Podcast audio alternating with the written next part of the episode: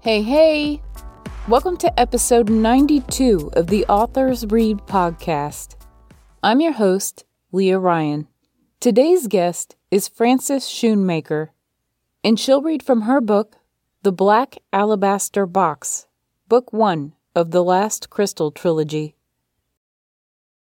The Black Alabaster Box, Chapter 1 Old Shep Returns. Grace Willis stood at the front door looking out, wondering what it would be like tomorrow when she no longer had a home.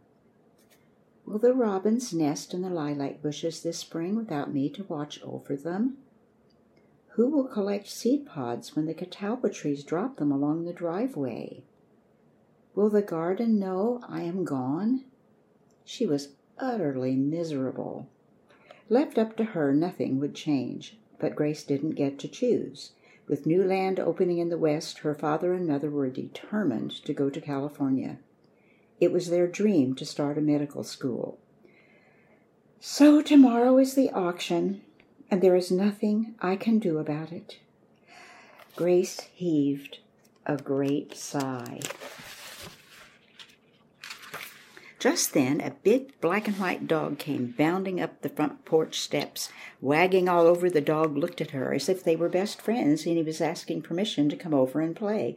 It's old Shep, Grace called, momentarily distracted from her misery. Why, he does look just like old Shep, said Daddy. It can't be, said Mamma, joining them at the door. Old Shep would be at least one hundred and three in dog years by now. Dogs don't live that long. Looking at Daddy, the dog held up his right paw. Daddy stepped out on the porch. Shaking the paw respectfully, he asked, Do you mind if I have a look, old fellow? You all can come out. He's a gentle dog. The dog sat quietly. Daddy knelt beside him, carefully feeling the paw and all the way up the leg. Uh, apparently this dog does live that long, he said. This is old Shep. His leg healed nicely, if I do say so.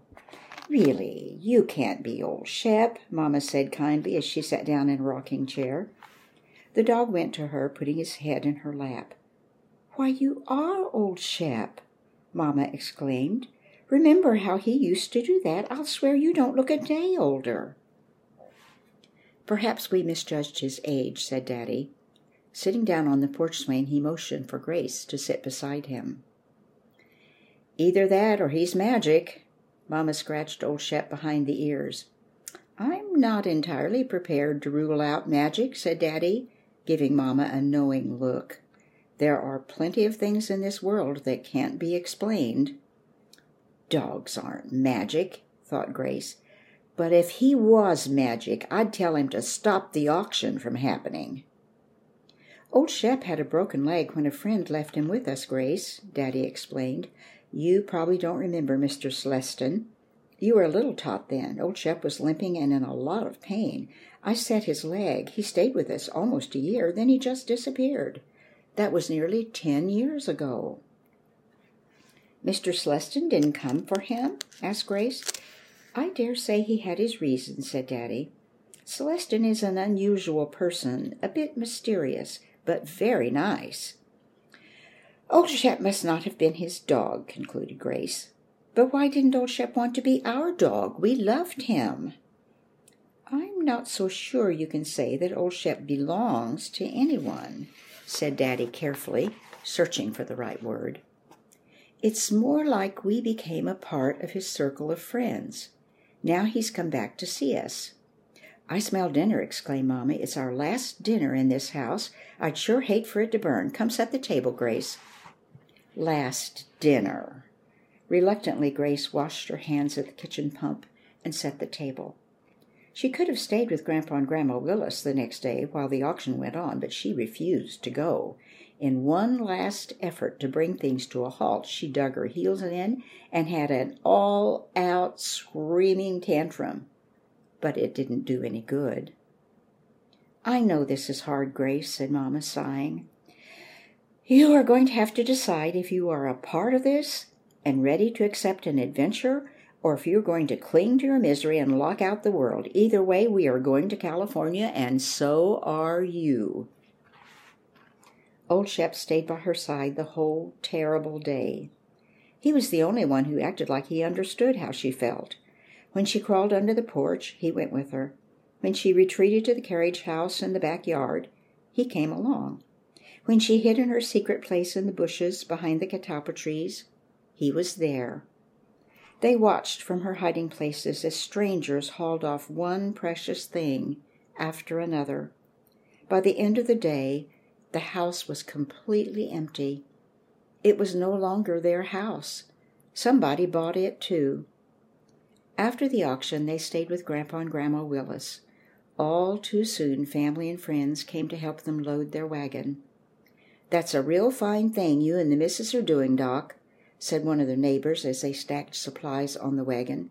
I wouldn't have the courage to go west. You sure do have a lot of books and medical supplies piled in there, said one of the men as they finished loading. You might ought to take more food. It's a long ways out there from what I hear. You can't eat books. Daddy good naturedly shook the man's hand. You're right, Paul. Don't worry. We'll be trading for a bigger wagon once we get to Kansas City. We'll stock up on provisions there. I reckon they don't have good doctors way out there in California, said an uncle. Still, we sure will miss you all. Amen to that. We'll miss having the best doctor in St. Louis right next door, said one of the women, giving Mamma a hug. Lord knows I'll miss you, Amanda, and little Grace, too, she added, wiping away her tears. Little? Grace was offended, but she didn't say anything. Mamma would say it's back talk is rude. Grandpa and Grandma Rhodes lived on a farm way out in the country. They stayed over at the Willis house to see them off the next morning. The sun was barely up when their last goodbyes were said. Grandma Willis gave Grace a whole tin of gingerbread men. These won't last you all the way to California. When you get settled out there, I'll just have to send you some more. There were tears in her eyes. Grace gave her a hug. There were tears in her eyes, too. Grandma Rhodes held her close. I know you don't have room for another thing, but I want you to have this, Grace. I made it for you. It won't take up much room. When you hold it, just remember how much you are loved. Two thousand miles can't change that. She gave her a linen handkerchief with a wide crochet laced border. It was beautiful. But when Grace thought of all the things she wished she could take, she hadn't thought of handkerchiefs. She thanked Grandma and hugged her just the same. She didn't want to hurt her feelings. Reckon you're taking that dog, said Grandpa Willis. Old Shep stood waiting by the horses. Leastwise, he seems to think so, Grandpa Rhodes said, chuckling. Old Shep makes his own decisions, said Daddy. He laughed, but there were tears in his eyes as he got in the wagon where Grace and Mamma now waited. Mamma wiped her eyes. How can they be happy and sad at the same time? Grace wondered. All she could feel was sadness. Tears made their way down her face and splashed on her hands. Then came the moment Grace dreaded most of all. They set off for the frontier town of Kansas City. Behind her, fading into the distance, was all she had ever known, and just about everybody she loved. She had lived in the big house in St. Louis, Missouri, her whole safe, comfortable, uneventful life. I'd like to thank Frances for sharing her book with us today, and thank you for listening to the Authors Read podcast. Be sure to check out the show notes for the link to the book.